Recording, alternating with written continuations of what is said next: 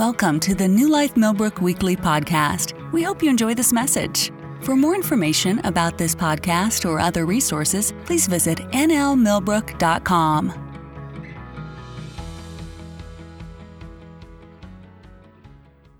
Come on, somebody. Last night we got to watch, if you were into this, the UFC fights, and you got to watch people who were undefeated keep fighting. You got to see people who were coming back for another round, for a rematch. And I want you to know right now, he has never, not one time lost. Not one time has he been defeated. Can I tell you, not one time has God even been knocked down. The only time that he chose to get down was by choice, and that was to get back up again. And I feel like right now, I don't know what's going on in your life and what's going on in the people around you's life, but right now, I just want you to know that God does not lose. He wins. He continues to win. He won back then. He wins today. He wins tomorrow. God does not lose. Amen? Amen. Well, if you're with us for the first time here, we're so happy that you did come. You guys can have a quick seat. We're going to mix things up just a little bit today. Um, let's go ahead and uh, address the big elephant in the room, and that is that in our area, if you're with us on Facebook, has kind of gotten overrun a little bit, if you will, or had a flare up of some COVID issues. Um, so we are fighting those, and one of the ways we're doing that is by uh, we have a lot of people that are staying home today, joining with us online. We're happy that we have technology to be able to do this. Remember back in the day, we had to go have the cassette tapes, like the old, the old school cassette tape. Somebody, I don't know what was before that. I don't know if they transcribed it, but um, back then it was the cassette tapes, and we used to go through and uh, one, of, one of my first jobs in, in, working as an intern at a church was to copy all the cassette tapes. And we had we thought we were high, you know, uh, high power. And we had like four copiers at the one time. You put that center one, and boom, boom, boom. It was fantastic. Those were back in the day. Now you're with us live. We're so happy that you're with us, or maybe you're watching with us uh, at a later date, or listening to our podcast, or on uh, iTunes or Google Play. So we're happy you're with us. Um, I am here up here today because my family was not uh, immune from what took place here locally. So, uh, mom and dad are doing good. Uh, in fact, right now, as she's typing out stuff for you guys on our Facebook feed, uh, she is at home. She's doing well. Dad's doing fine. I think he's just taking this as a vacation. Um, and no, I'm just playing. He can't correct me because I'm here and he's there. Um, and so it'll be good. So last time we got to talk, we didn't have service on the 4th of July, but we spoke uh, the week before that. And we talked about uh, Hosea and Gomer. And we got a lot of feedback on that message. Um, and the whole uh, premise of that is how we, like Gomer and like Israel, a lot of times have gone astray from our first love. A lot of times have we find ourselves, whether it's by choice or by slipping, if you will, finding ourselves away from the one that we're called to be with. Uh, later on, uh, we kind of had some really gut check moments on where are we? Are we Gomer? And we had a lot of feedback and a lot of the vast majority of people are like, yeah, that's me. Uh, and I can tell you that in my life, there's been uh, multiple times where I've looked and I had to have those gut check times. Where am I with God? And so uh, we're going to dive in today. I'm not quite sure next week how it goes, so I'm just going to keep talking until uh, he kicks me off the stage. So here we go. Uh, today we're going to be talking uh, through one of the most famous Psalms of all times, and that's Psalms 23. Um, and we're going to kind of sit there for a little bit today. Um, so if you're with us, you have your Bible, you can go ahead and, and, and open that up. If you're online, open up the BibleGateway.com um, on a tab, and you can check with us on Psalms 23. Uh, on here, we have it on the screen, so we'll be good to go. But the idea today, and I just want to kind of give you this whole idea. If I could take this whole message and put it into one nutshell, it's this that we need to have outer stability from inner tranquility. We have to have outer stability that comes from inner tranquility. How many of you understand there's a lot of people that their lives are falling apart and they know their lives are falling apart and you know that they know and they know that you know, but they're still trying to be fake as if the, the ship isn't sinking. It's the old Titanic is going down and the band keeps playing on. We're just going to ignore this whole thing that's going on. And a lot of times, just because you look stable doesn't mean that it's coming from a place of inner tranquility a place of inner peace, a place where Christ is dwelling. You know, a lot of times that we find ourselves being thrown back and forth. And I truly believe that God wants us to have a stable life in the good times and in the bad times, being stable. Pete, how can you be unstable in good times? I'm glad you asked. Uh, how many understand that the enemy, a lot of times in our lives, does his best, best, best to push us with bad things to crush us? And then when he can't do that, it seems like he partners with the prosperity to lull us to sleep. This is what happened in Israel back in the days of Hosea and Gomer is Israel was so prosperous, there was no longer wars, there was no longer battles. They didn't air quote need God, so they turned away from him. How many understand in the good times and the bad times finding a place that's stable in your life? There's a lot of people that would say if they won the lottery and had 100 or 200 or 300 million dollars, they they would just disappear. Maybe they would go crazy. And I think what happens is that good times and bad times, hear me out, do not cause somebody to be unstable. It reveals what was already there.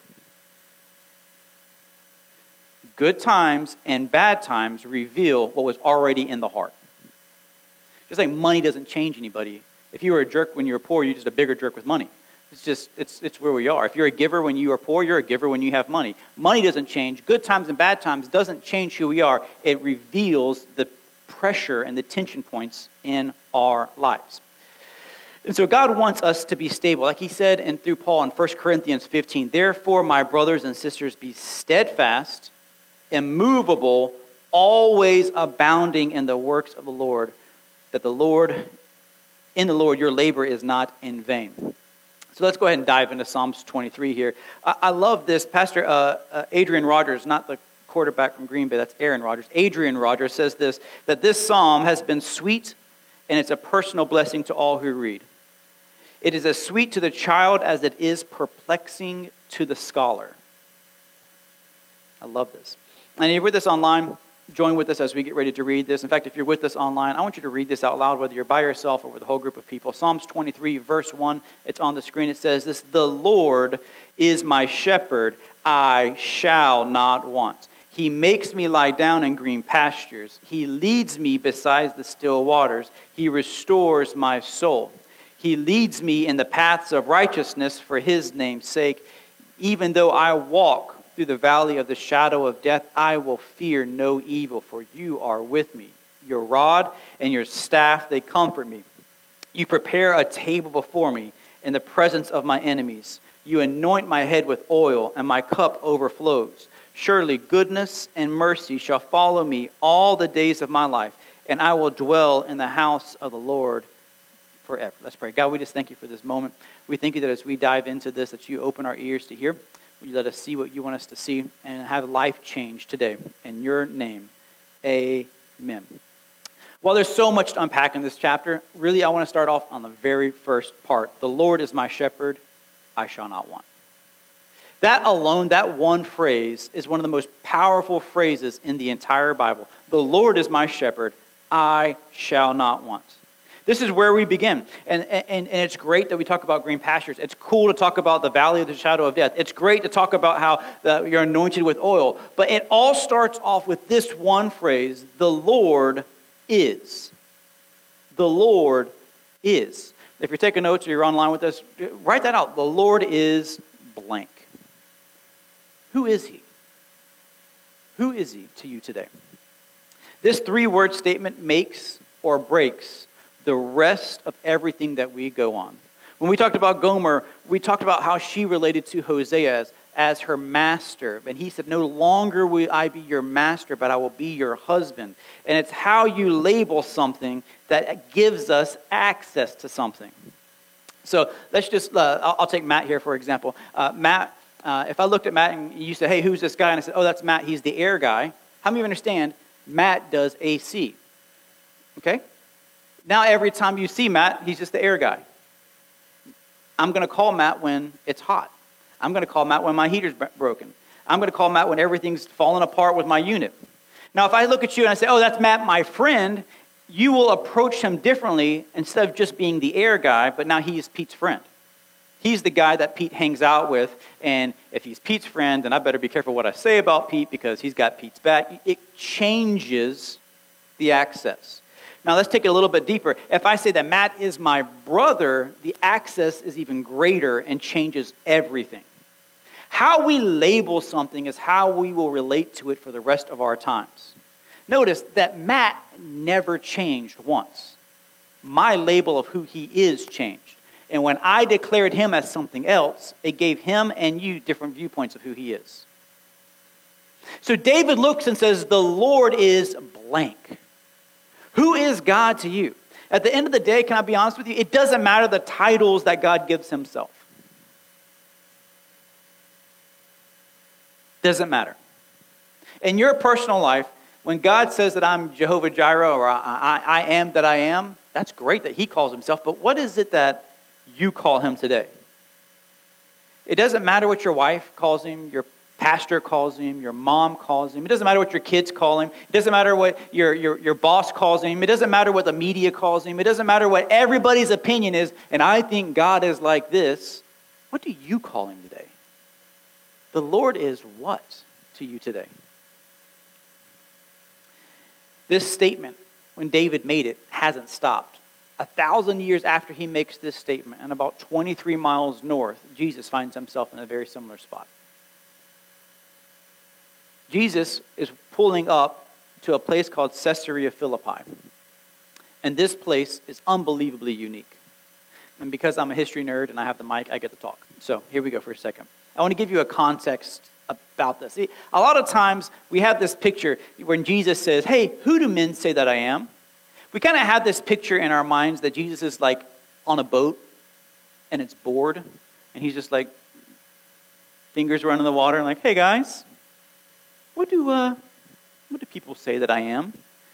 Who, who, who talks about this? Who, who does? It's, it's kind of like a very dangerous situation for the disciples. Have you ever had that as a, as a husband or wife when they ask you a loaded question?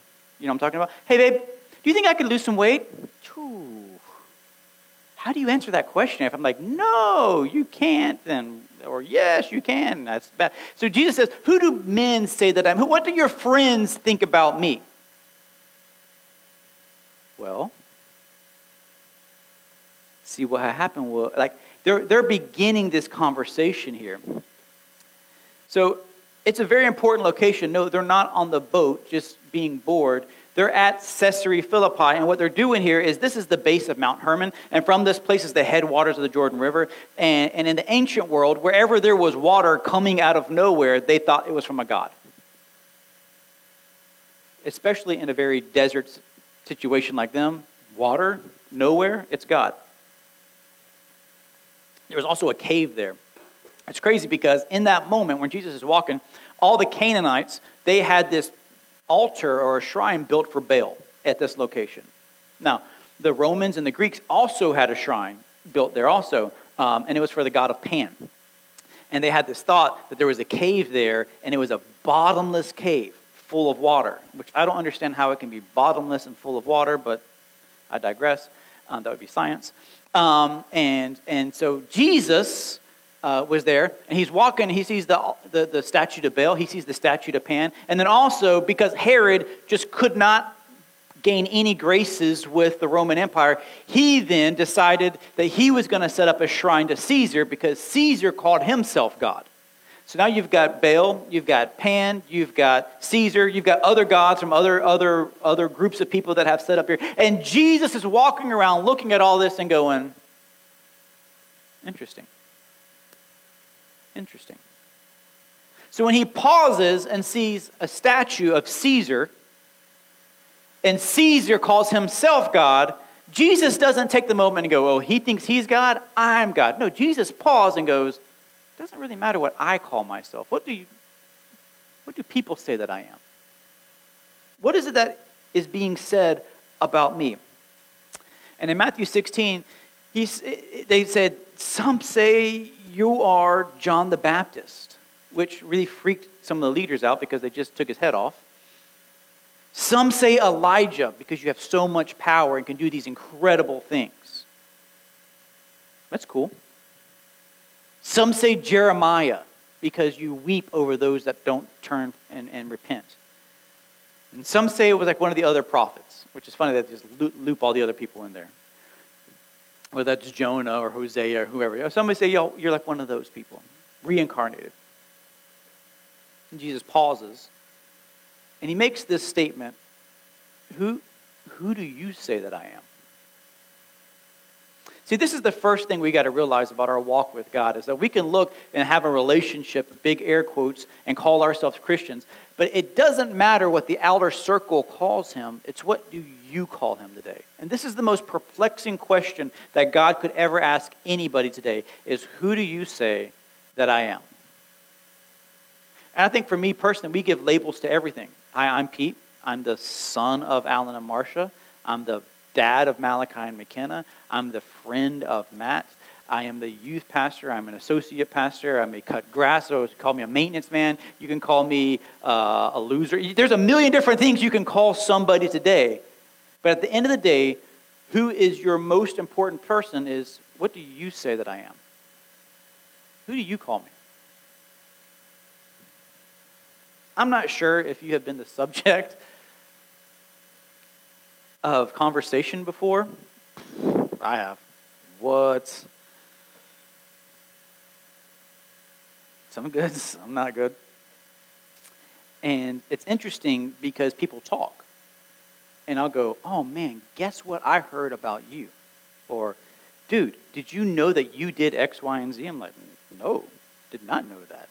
Or maybe you have this, bro, I heard that you were at, or you did this, or you had that. I heard, I heard, I heard. And what I'm realizing in my personal life, maybe you have done the same thing, is you realize that people talk about what they think you are. Yet no one actually turns around to ask you who you are. No one ever comes to look and say, hey, what's going on in your life? What's happening with you today? I think it would have been very interesting if one of the disciples would have been like, oh, Jesus, it doesn't matter what they say you are. Who are you? Why don't you tell me who you are? But they didn't do that. Because a lot of times what we try to do is we search for our relationships to dictate the label we put on somebody else. Because if it's an unknown thing, it scares us. So we have to label it. And we label things way too quickly. We label people way too quickly. And sadly, but truly, a lot of times once we put a label on someone or something, it's done. Have you ever been to a restaurant and had a horrible experience? You know what's crazy? They don't shut the door the next day. Because for somebody else, it was a great experience. Think about that. So we were at Six Flags a couple of weeks ago, or Whitewater, and they had these like free kiwis. And so I, I gave one to Malachi, and he was very apprehensive about it. But he takes his bite a nice cold kiwi. And he goes, oh, this is amazing. I didn't think I liked kiwis.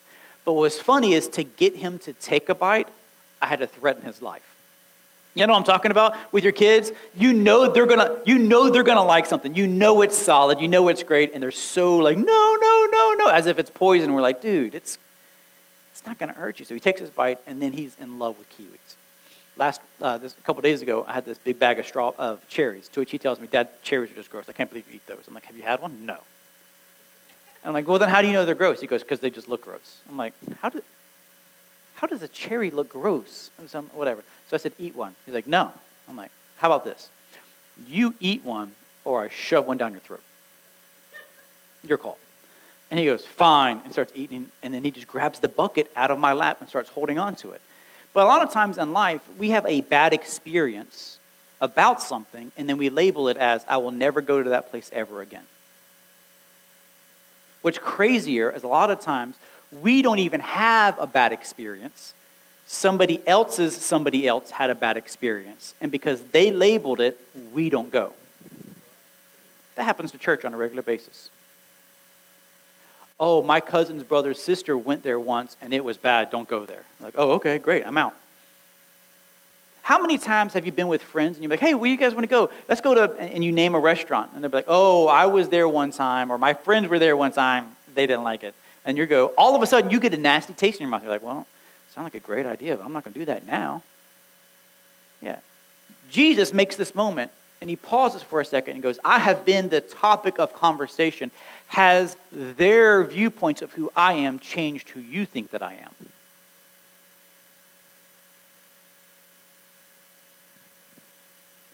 You know what's interesting is the disciples paused. They pause in this moment. You know, Peter by himself is known to speak out. Peter knows he is just an open book, loudmouth kind of a guy. And I think a lot of times when we read this verse, we think that Jesus says, So who do you say I am? And Peter goes, You're Jesus, the Son of the living God. The next chapter, it says Peter blurted out something. Three verses or four verses after this instance, Jesus calls him Satan. So I feel like in this moment, when it says, and Peter said, it wasn't this, I have this eureka moment. I think there was an awkward pause. I think Jesus held the tension very well. And I think when he said, Who do you say that I am? John, whom Jesus loved, didn't jump up and say, Hey, you're the one that loves us. Nobody said anything for a little bit. Peter then goes, looking around at all these gods. I know who you are. I, I know who you are now. And it gets to this place where Jesus says, What do you say 2,000 years later? What's interesting to that word say, who do you say, is the Greek word lego, like, like Legos, L E G O. What's cool for me about Legos is my son loves Legos. He is obsessed with Legos for a long time. But can I tell you, for a lot of good Christian people, you don't know if you have the ability to cuss until you step on a Lego barefoot at night. Y'all know what I'm talking about? And you have a, you have to you wake up, you got to get a drink, whatever it is, and then wow, you step on that something, and whatever is inside of you, things that you didn't know were inside of you, come out and come out quick. But what's great is that this little tiny rectangle Lego, this uh, four by two Lego, can't really do too much. It's just sitting there.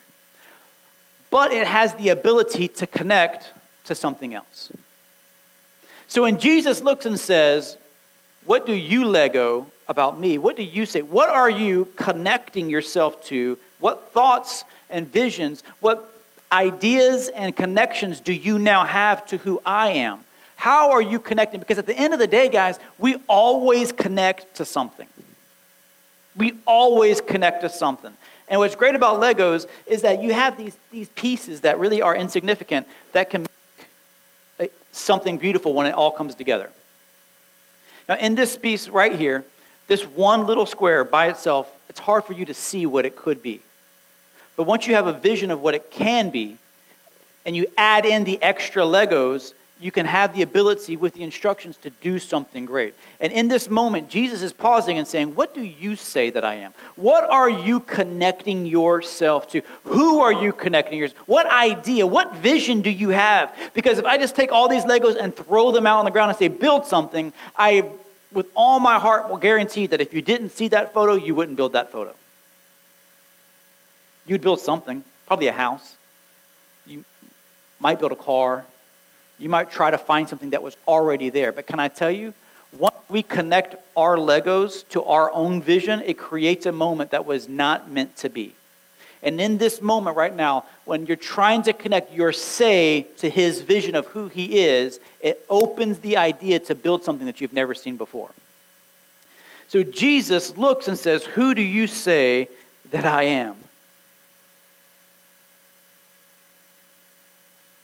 Peter makes this statement You are Christ, the anointed one, the Son of the living God.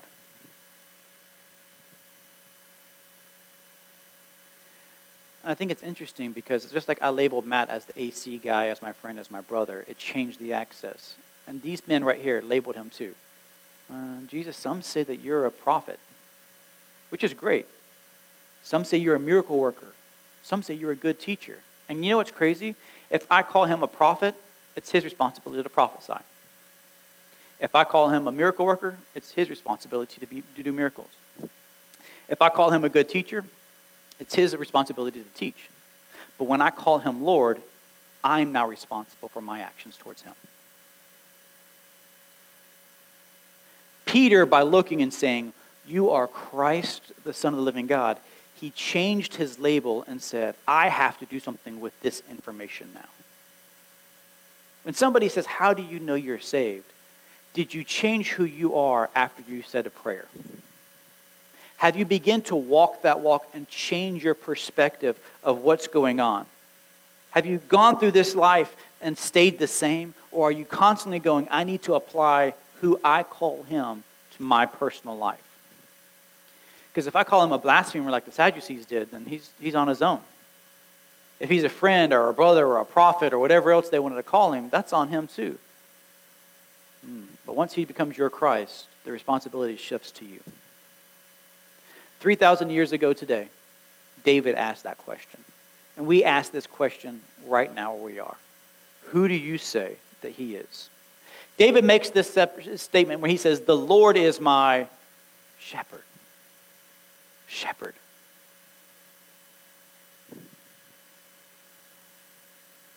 David connects himself to the shepherd. And your shepherd is whatever you build your life on. Your shepherd is what guides you, it leads you, it's everything that you are. And right now, we all are being led by a shepherd. We all have something that's guiding us, something that's leading us, something that's pulling us, something that's walking our lives, something that has been feeding us. And we get to this place and we have to ask ourselves, who is my shepherd? If I was to say Psalms 23, Pete's version, the blank is my shepherd. And maybe right now it's going to be your money. Money is my shepherd. My job is my shepherd. My feelings are my shepherd. My approval of people are my shepherd. My freedom to do whatever I want whenever I want to do it is my shepherd. My relationships, my body, my addictions, my kids, whatever it may be, finds itself as your shepherd and the reality is, is that everybody needs a shepherd, and everybody has a shepherd. We all have something that meets our needs and that guides us. And a lot of times, I watch church people, uh, they are tormented by their shepherds.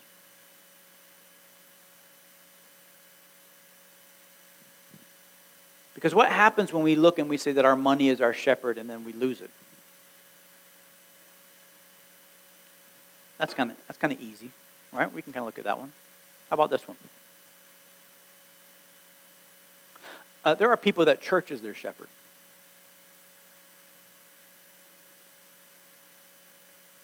And they have lived their lives for the approval of everybody else. And then when things don't work out the way they think they should have worked out, they feel abused. Can I tell you something? God is God, and the church is the church, but the church is not God. Are y'all with me? When the church becomes my shepherd, I lean to the leadership of everything around us and the people that are around me to feed me, to guide me, to do everything, to nurture me. They are, it's their responsibility. They are my shepherd. You know what's interesting? David never said, The temple is my shepherd. He says, The Lord is my shepherd. Because your shepherd has four roles today it feeds you, it guides you, it shields you, and it drives you. Approval addiction of other people, whether they be your family, whether they be your friends, whether they be your coworkers, whether they be your church people, cannot be your driving force to live a life that seems to be godly, but inside you're tormented. There's a lot of people that I see on a regular basis that are on the outward, we talked about having an outward stability, on the outward living godliness, but on the inside they're tormented because it's not out of a heart of relationship with God, it's out of an approval addiction to everybody around them.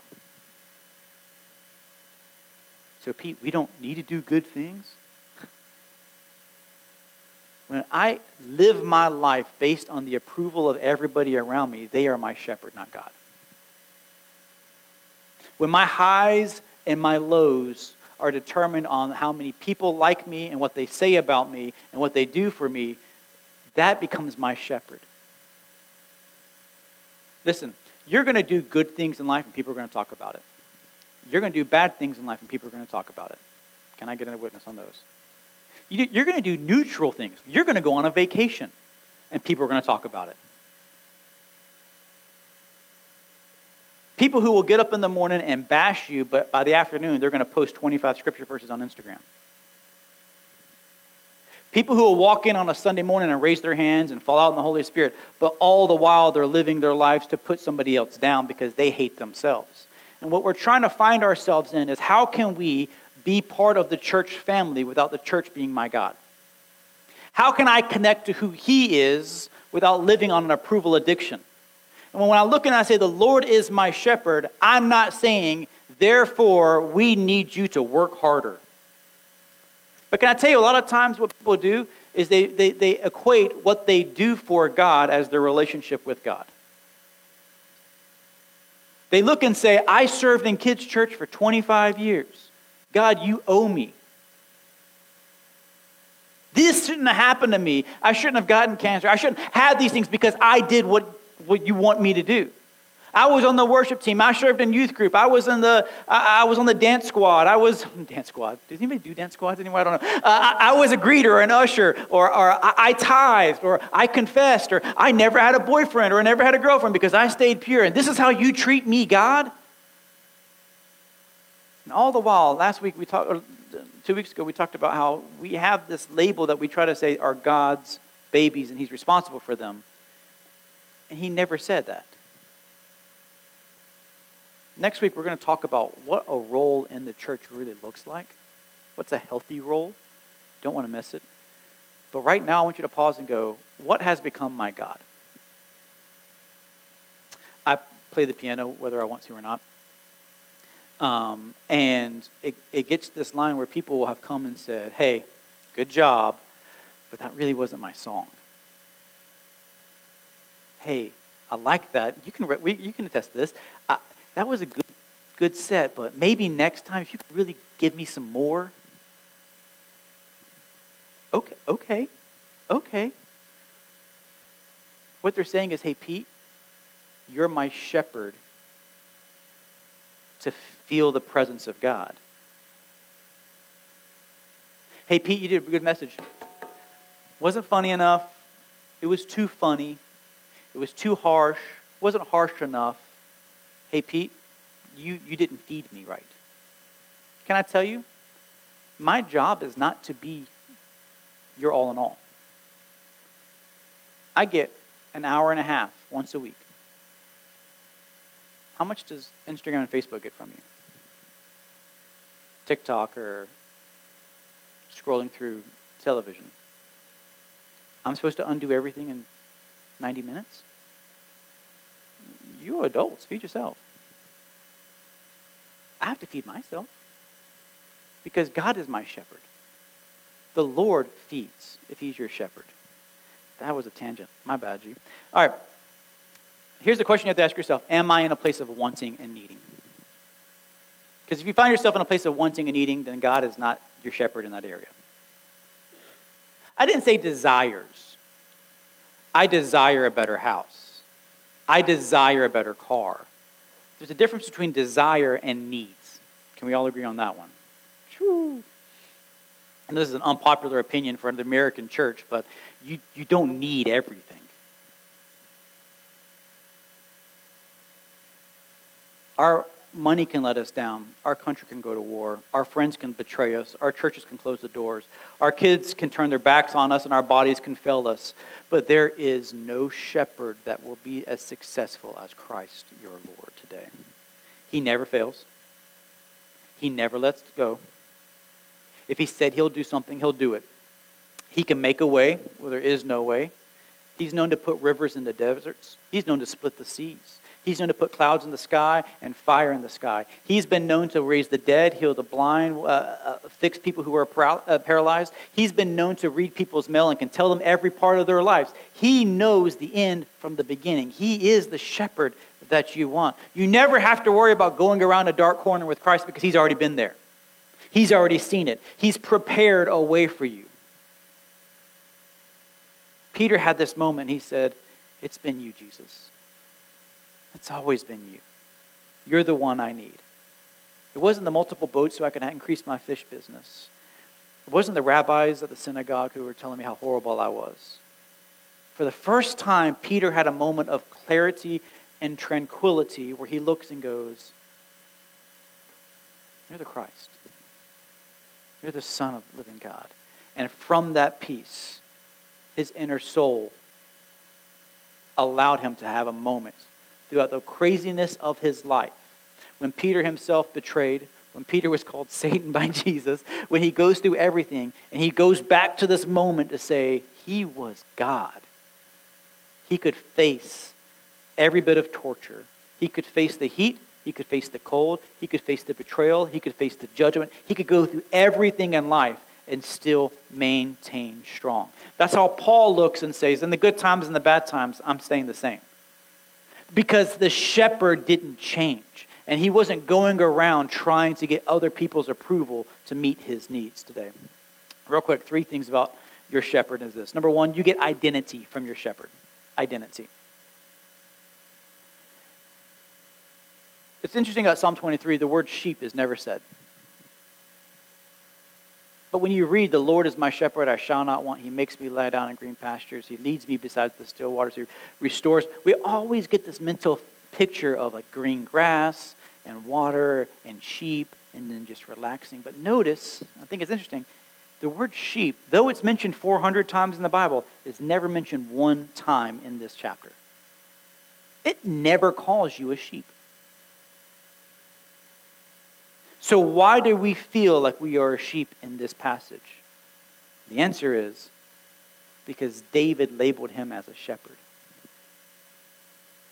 So, David looks and says, If I know who he is, it tells me who I am. Your identity comes from your shepherd. If the Lord is a shepherd, that makes me a sheep. If he is a mechanic, that makes me a car. If he is a potter, then I am the clay. If he is a father, then I am the kid when he is your shepherd, your identity is no longer in what you do, but it's in who he is. When you identify your shepherd, he gives you the identity. It's his role to talk to you. You know, we, we live this life that's just crazy of, of, I need to go find myself. I need to go discover who I am. I need to go and search the stars to figure out my purpose in life. I need to do all of these things about me and the entire time, David goes, It's not about you, it's about him. Because if you can figure out who he is, then he can tell you who you are. Because the whole process is not for a hammer to discover it's a hammer, it's for a carpenter to grab it and start beating some nails. And the reality in your life and in my life and everybody else's life is that we spend our lives going, Well, I believe that there's a Jeremiah 29 11, that God has a plan, but I need to go find it. No, you need to connect with him, and he will open the plan.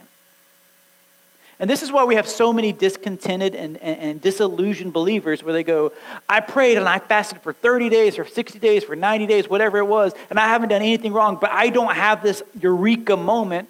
And can I tell you why? A lot of times it's because it's God's responsibility to give you the plan when it's time. Not your job to twist his arm and manipulate him to crack too soon. Have You ever had that with your kids? Where they just keep pestering pestering, pestering, pestering. And finally, you crack. You either beat them and crack, or you crack and give them what they want. And it gets to this moment in this, eh, where we're, we're, we're pestering God with, I'm just going to fast until He tells me to do something, or I'm going to pray until it happens. I'm going to, I'm, I'm going to make Him do what I want Him to do when I want Him to do it. And you know what's crazy? He's God. And a lot of times, you know, I've watched my daughter, she'll start pouting, she'll pitch a fit. And her fits are just, and she'll go in the corner. And I'll look at him like, it's going to be a long day. Do I run to her? Baby, baby, baby, what can I do to get you out of your fit? You know what I do? I make a sandwich. And I will sit there and I'll eat my sandwich and look right in her face. That sucks. I'm sorry. Get better. You'll get glad in the same pants you got mad in. But I'm not going to change who I am because you pitched a fit. So if I would do that, why would we think that God would change his time schedule because I determined to pitch a fit? Can I tell you, I've been guilty of that so many times. So many times. I'm so desperate for a move of God in my life that I'm going to make something happen. It sounds cool and it sounds spiritual, but it's stupid. It really is. Now, if God looks at you and says, hey, this is what you need to do, then do it with everything you are. But if you don't have a word from God and it's just a random idea, that might have been Chick fil A. It's seriously. You might have watched way too much TBN or read something on Instagram and you post, that's a great idea. I should do the same thing. It worked for them, it'll work for me. It's like that whole, like, I have an issue in my life. And I was talking to somebody the other day. And they're like, yeah, did you know that if you did a oh, what was it? I'm, I'm going to butcher this, so this may actually be right. I don't know. A lemon cleanse, you'll lose 70 pounds in a month. I'm like, that's, that's impossible. You can't lose 70 pounds in 30 days. You're, that's impossible. Like, nope, I saw it on Instagram. This woman did it. She had before, she had before and after photos. I'm like, yeah, baby. Those were probably two years apart. Yeah, you probably did, Candace. Candace, Candace it was Candace. Um, but we're going to dive in. Number two is this ownership. First is identity, second is ownership. You are owned by him. This is not a popular topic, but he owns you.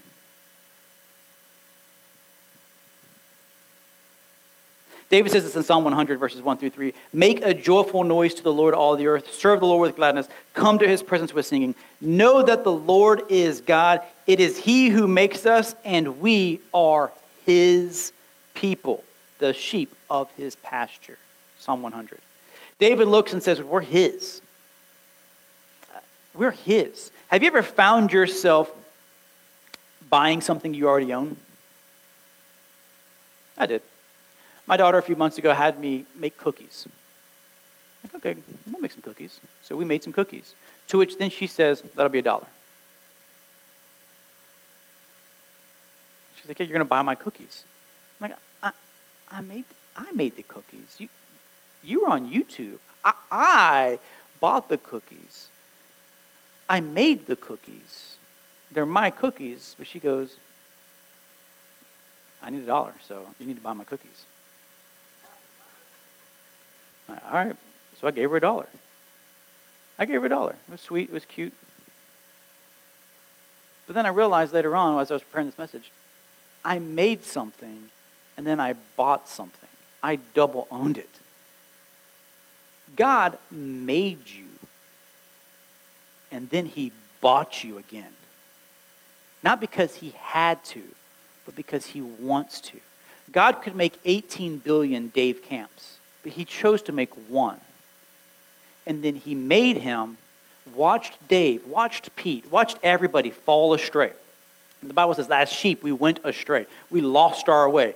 And he watched us do that and then paid a price again to get back what he already owned. Think about that. See, a lot of times we feel like we have this free identity to do what we want when we want and how we want to do it. And the truth is, is that God is God, and He made you, and then He bought you. If I make something, and then you come up to my house and say, That's mine. That's not true. I, I made it. I can give you something, but it's mine. But when I bought it again, that shows you how much I wanted it. I read this story recently of a, of a, of a person who uh, their house had gotten robbed years and years and years ago. They took an heirloom. That was theirs. It was like their grandfather's ring. Fast forward 10 years. They show up at a pawn shop and they see that ring. They tell the pawn shop owner, This is my ring. This, is my, this was stolen from me. Pawn like, I'm sorry, this is where we are. So they bought their ring back again. And this is exactly how we look at Christ. Where we left, we were created, we left, and you are repurchased. He owns because he loves. And we feel like because he calls us an owner, that creates some kind of badness with it. But it's so freeing because if he owns something, he provides for that thing. If he owns it, he does it all. When my kids come to my house, it's my house. The clothes they wear, those are my clothes. The food they eat, those are my, that's my food. But because they are also mine, I make sure that they have clothes, that they have food, that they have entertainment, that they have everything they need. Can I tell you, uh, if uh, Candace's kid, uh, Addie comes by the house every once in a while, uh, they will go and try each other's clothes on and then walk away. That's cute. It's fine. But you know what? For the rest of her life, I'm not responsible for clothing, feeding, and taking care of Addie but I am McKenna.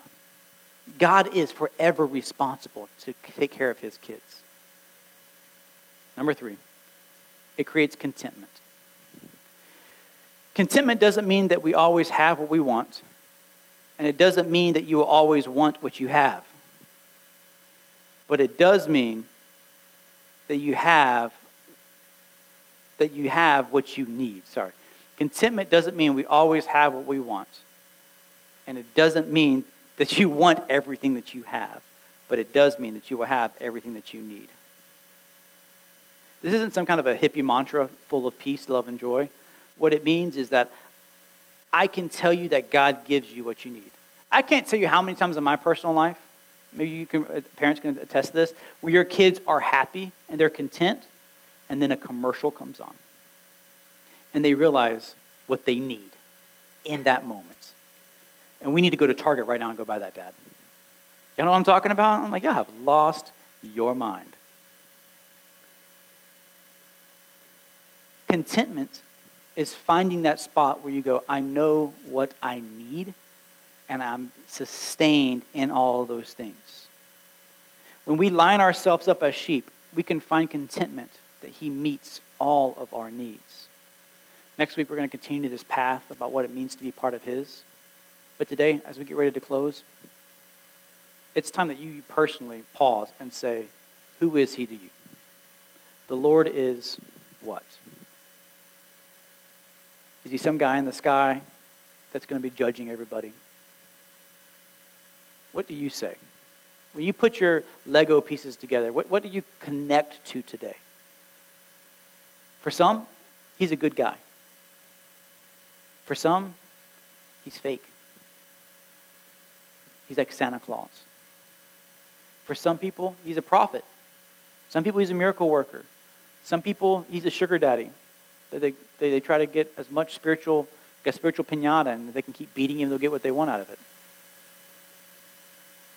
Who do you call him today? What label did you put on him today? Because the label that I call him today creates responsibility on parties. Because if he's your Lord, then that means you do something with that. If he's your Savior, if he's your God, if he's your everything, you got to do something with that. If he's just a cool idea, it releases you from responsibility. But your responsibility to him is based on the label that you put on him today. His responsibility to you is based on the label that you put on him today, too. So who is he to you today? Is he the shepherd that guides, that feeds? Is he your everything today? Or is something else your shepherd? We all, like sheep, have a shepherd. Who fills that spot today? So, God, today, as we get ready to close, I think that we have the moments to pause and to ask the questions that we all have to ask. Just like you asked Peter, who do you say that I am? Today you're asking that same question. You're asking that question. You're asking that question today at um, July 11th, 2021. Who, who, who do you say that I am? Not who does your mom say, or your dad, or what does Pastor Pete say, or what does anybody else say? Who do you say that I am?